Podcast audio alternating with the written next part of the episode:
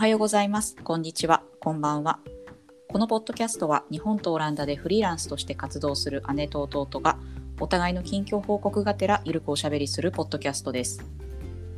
お久しぶりやね。またお久しぶりやね。相手仕事ね、また2、ね。3ヶ月ぐらいかな。うん。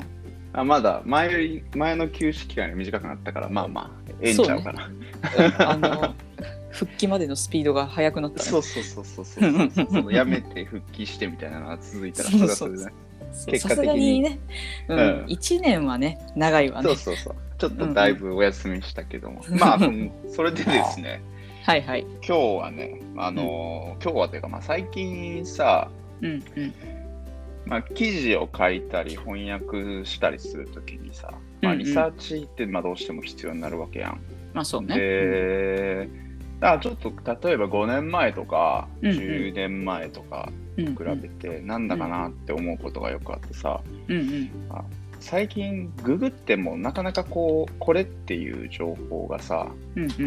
上の方に出てこんくてさあそうなのよ。そうなのよ。うん。でなんかこうあのブログがこう SEO 対策をしっかりされてるからなのかわからんけどさ、うん。上の方に出てきてさ開いたらさ「おいなんやこのもうなん 干渉剤入れすぎやろ」みたいなこのこの箱の中に。こう真ん中もう手のひらサイズしかないやんみたいな そういうねはいはい。サイトに行き着くことが多くうんうてですね、んうんうんまあちょっと困ってるというか、なんだかなと思うことがよくあってね、うん。うんまあそういうのあるやん。あるねあるね。あのいかがでしたかみたいな。そうやっぱね この Google 全てをさ委ねているわけじゃない。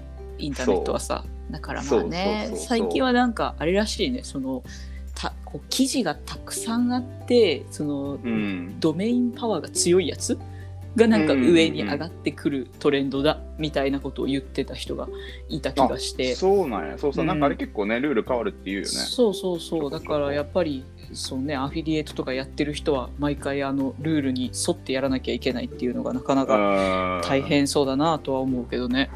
そう。だからまあちょっうんと最近は、そのまあもちろん、このメディアのから情報を得ようとか、この人から情報を得ようとかみたいな感じで、その情報収集する元をさ、見極めるというか、個々の情報じゃなくてね、うんっていうふうなことをちょっと考えててですね、今回のテーマがですね、はい、えっ、と、なあなあ、情報にお金払っとるってうん。いきたいなと、今っぽいね。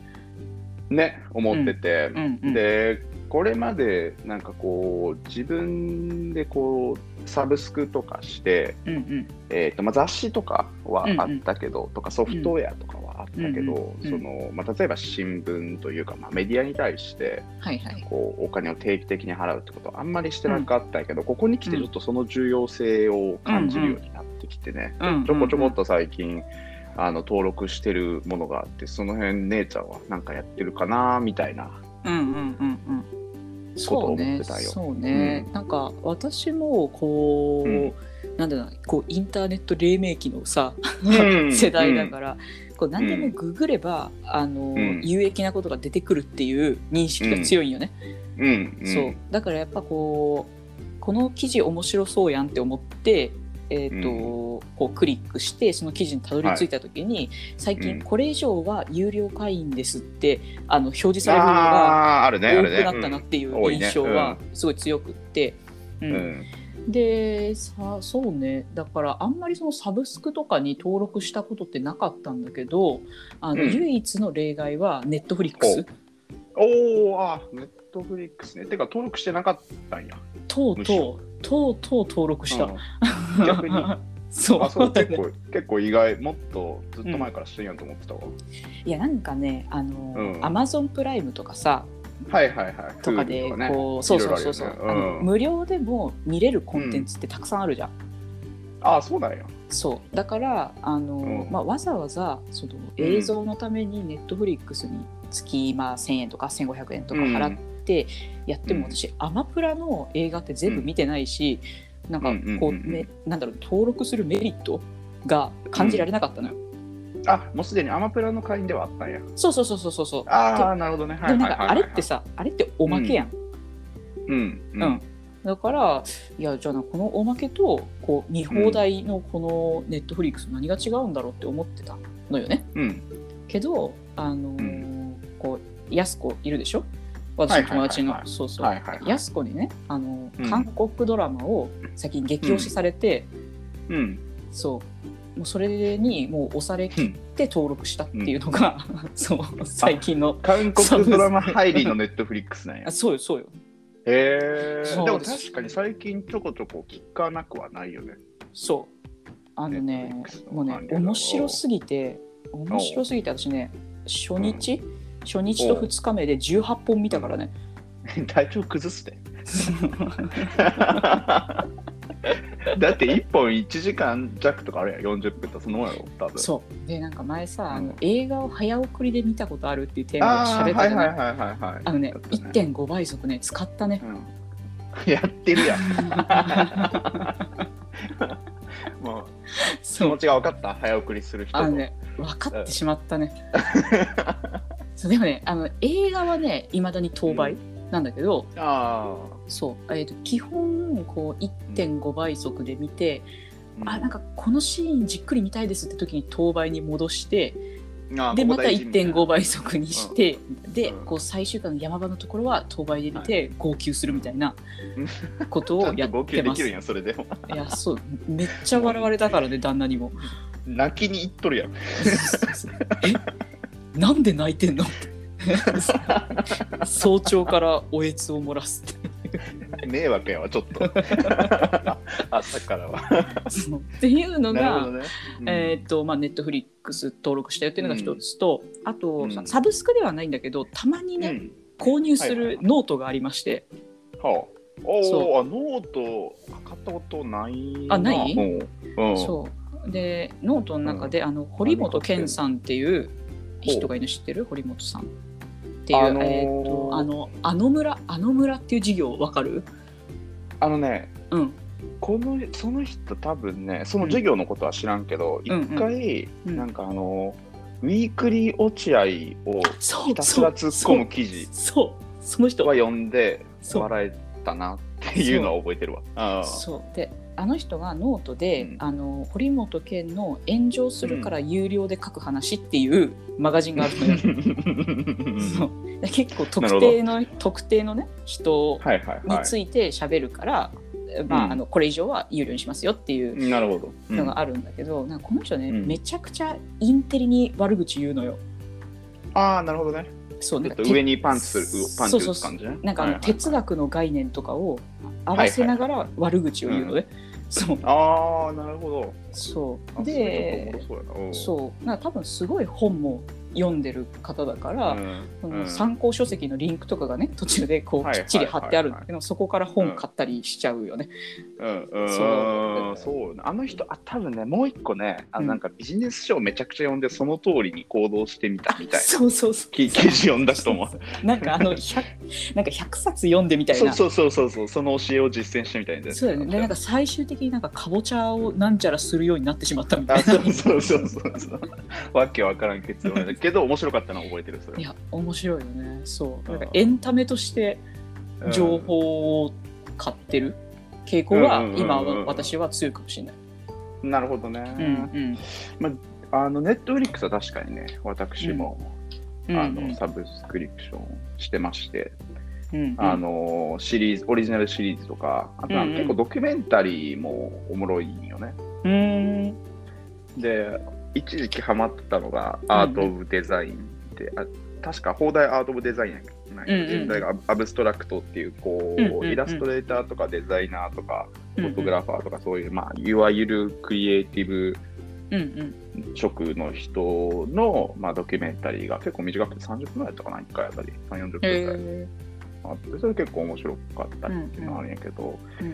うんそれ以外で言うとその冒頭で話した情報収集って意味で、うんうん。えっ、とあのもともとクォーツっていうメディアの記事をちょこちょこ読んでたのね。うんで、それでニュースレターも登録してて、で、うん。クォーツジャパンが、えっ、と、何年前やったっけな？去年かな？一昨年かな？にできて、うん、で、そこのニュースレターはですね、無料、うん。あ、無料じゃない、有料なんやけどね、えー、登録してるんですよ。月1000円ぐらいかな、確か。で、まあ、その毎日のニュースブリーフって、これ、英語版のニュースレターに登録してた時も送られてきてたんやけど、うんうん。まあこういうニュースがありましたっていうのを、うん。えー、とまとめてくれるニュースまとめを毎朝平日送ってくれて、うんうん。でかつ、えー、と日本時間の夕方ぐらいにこう特集記事でな何かトピックに関して深掘りするような内容のニュースレターが送られてくるんやけど、うんうん。それもまあまああのうまいことまとまって面白いんやけどで、まあ、テーマとしては、まあ、テクもともとクォーツって結構テクノロジーのイメージが強かったんやけど、うんうんかなり今幅広くて、まあ、カルチャーっぽいのもあるし、はいはい。あの経済ニュースみたいなのもあるしと。うんで、いっちゃんおもろいというか、うん有料にする価値があったなと思ったのが、うんうん、あのクォーツジャパンの人じゃなくて、もともとワイヤードっていう雑誌の日本の編集長をやってた、うんうんあの若林さんっていう編集あ者の人がおって、うんうん。でその人が、えー、とあれ週1やと思うんやけど、うん。あのクォーツの本家の英語版のサイトの方でガイズっていうその、それも、まあ、あるトピックに関していろんな記事をうんうん書いていくっていう、まあ、特集シリーズみたいなのがあって、うんうん。そのガイドのガイドみたいな感じで最初は呼ばれてて、今はなんかダイヤモンドっていうタイトルがついてるんやけど、あのあるトピックに関しておそらくそのクォーツジャパンの編集の人とその若林さんがまあ質疑応答というかあの、うんうんうんうん。あれこれ話をするってめちゃくちゃ長いメールが、えー 毎週1回来るんやけどそれもね、うんかなりおもろくて、だからえなんかそれはクォーツジャパンのニュースレターはあーまあ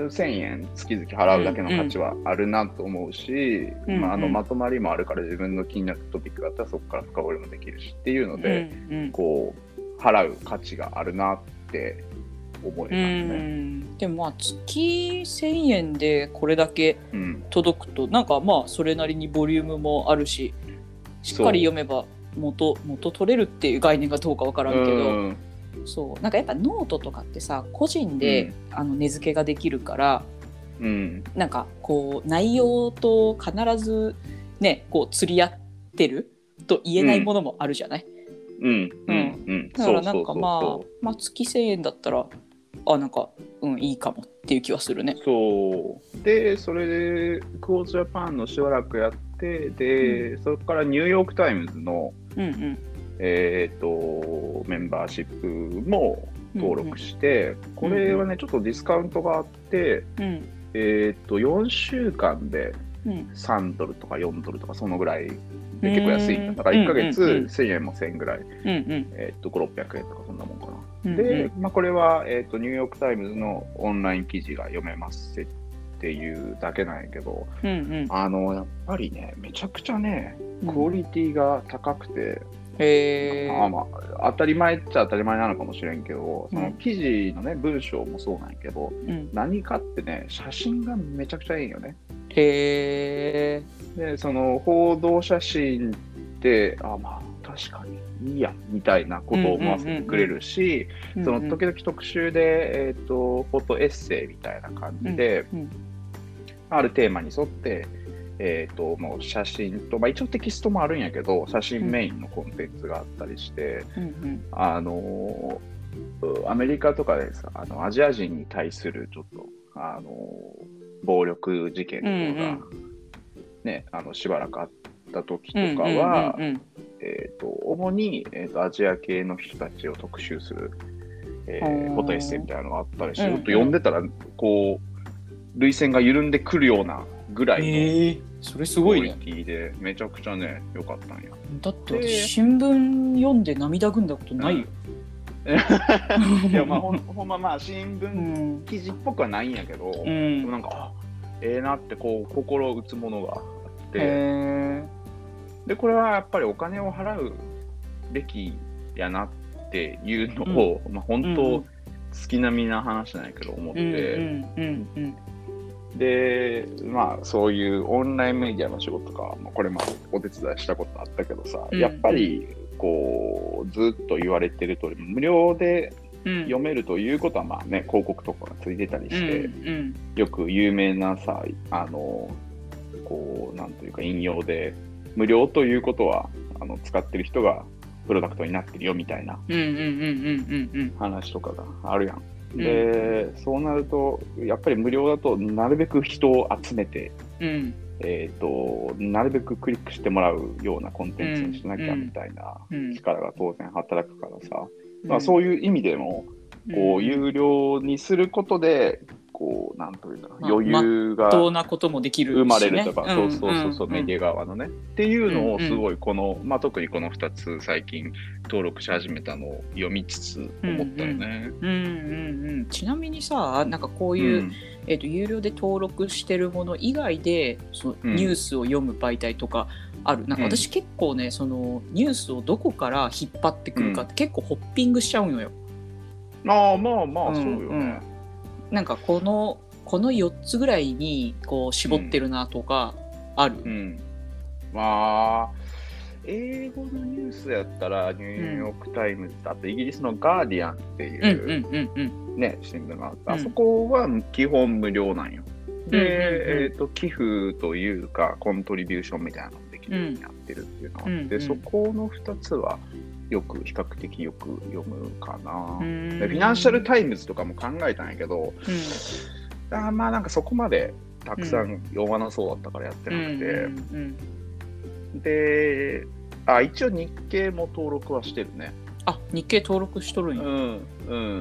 まあ読むけどちょこちょこ。うんうんあたりだから、まあ、で、あとは結構、ツイッターとかでも、その、まあ、メディアにをフォローするっていうか、記者の人をフォローしたりだとか、っていうふうに、こう、なんかなるべくその情報源、ん情報自体はもうめちゃくちゃあるから、うん、そ情報源とか、こう、キュレーションする、してくれるメディアとか人を見極めてるっていう感じかな、最近。うんうんうんうん。なんかすごいライターっぽいね。うん。なんかやっぱさ、誰がレコメンドするかとかさ、果たして信頼に足る情報源なのかってすごい大事だと思ってて、うん。やっぱりそのさっき言ってた通り無料のものってこうたくさんの人に読んでもらわなきゃいけないってことは、まあ、テレビと一緒でなんかある程度その演出が必要だったりとか、うん。まあ、ちょっと無理がある。こうフックになりうるものを取り上げたりとかっていうやっぱちょっとうん。なんかまあ不自然なところって出てくるじゃない、うんうん。うん、でまあこれだけ情報が溢れてる中で、うん、取ろうと思えば24時間何からでも情報が取れる状態だけど他のこともしなきゃいけないから、そうそうそうそうね、なんかどういうふうに自分にとって正しかったりとか、有益だと思う情報がどこにあるのかっていうのは、うん。その選ぶ目は養わなきゃいけないなぁと思うね。うん。そう、だからまあその読むものとか、まあ、食べるものみたいな感じあ、そうだね。うん。そう読むものが当然アウト自分のアウトプットとかこううん人とのコミュニケーションとかにも影響を及ぼすわけだから、結構最近その何を読む、誰の情報を取るかっていうのもそうやけど、うんこうなるべくそうじゃないものから距離を置くというか、うんうんうんっていうこともなんとなく意識するようになって、うん。で、こう周りとか見てるとさ、こううん。まあ、最近結婚したから子供ができたとかっていう話を聞いてるとさ、こう今の自分の状態でも結構その、まあ、情報溢れてて時間ないみたいになってるのに、まあ、そんな話になってくる誰かと一緒に生活するとか子供ができるとかになったらさ、うん。もうそんな気にならんくらいやん多分。そうね、そうね。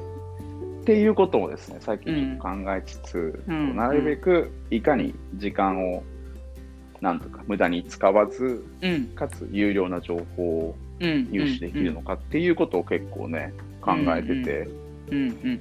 ちょっとなんかいいのあったら教えて。そうね。あの、残念ながら、残念ながらうん韓国ドラマしか見てなくて、レコメンドが、レコメンドがね、韓国ドラマ100%みたいになってるんだけど、あの、もうちょっと世の中の動きをあのうん見るような、あうの、情報収集をしたいなと思った次第であります。じゃあちょっと今回はね真面目な感じになっちゃったけど、はい。ちょっとまたええやつ見つけたら言うわ。うん、お願いします、ちょっとあのなんか見つけたら教えるわ。はーい、わかりました。はいはい。このポッドキャストでは姉のあさみ、弟のあつしへの質問も大歓迎しています。概要欄のツイッターアカウントから DM いただければ次回以降の題材の参考にさせていただきますということでほんでは、次は、なるべく早めにうん、また撮ろう。うん はーい ほいじゃね、はいじゃあねバイバイバイ。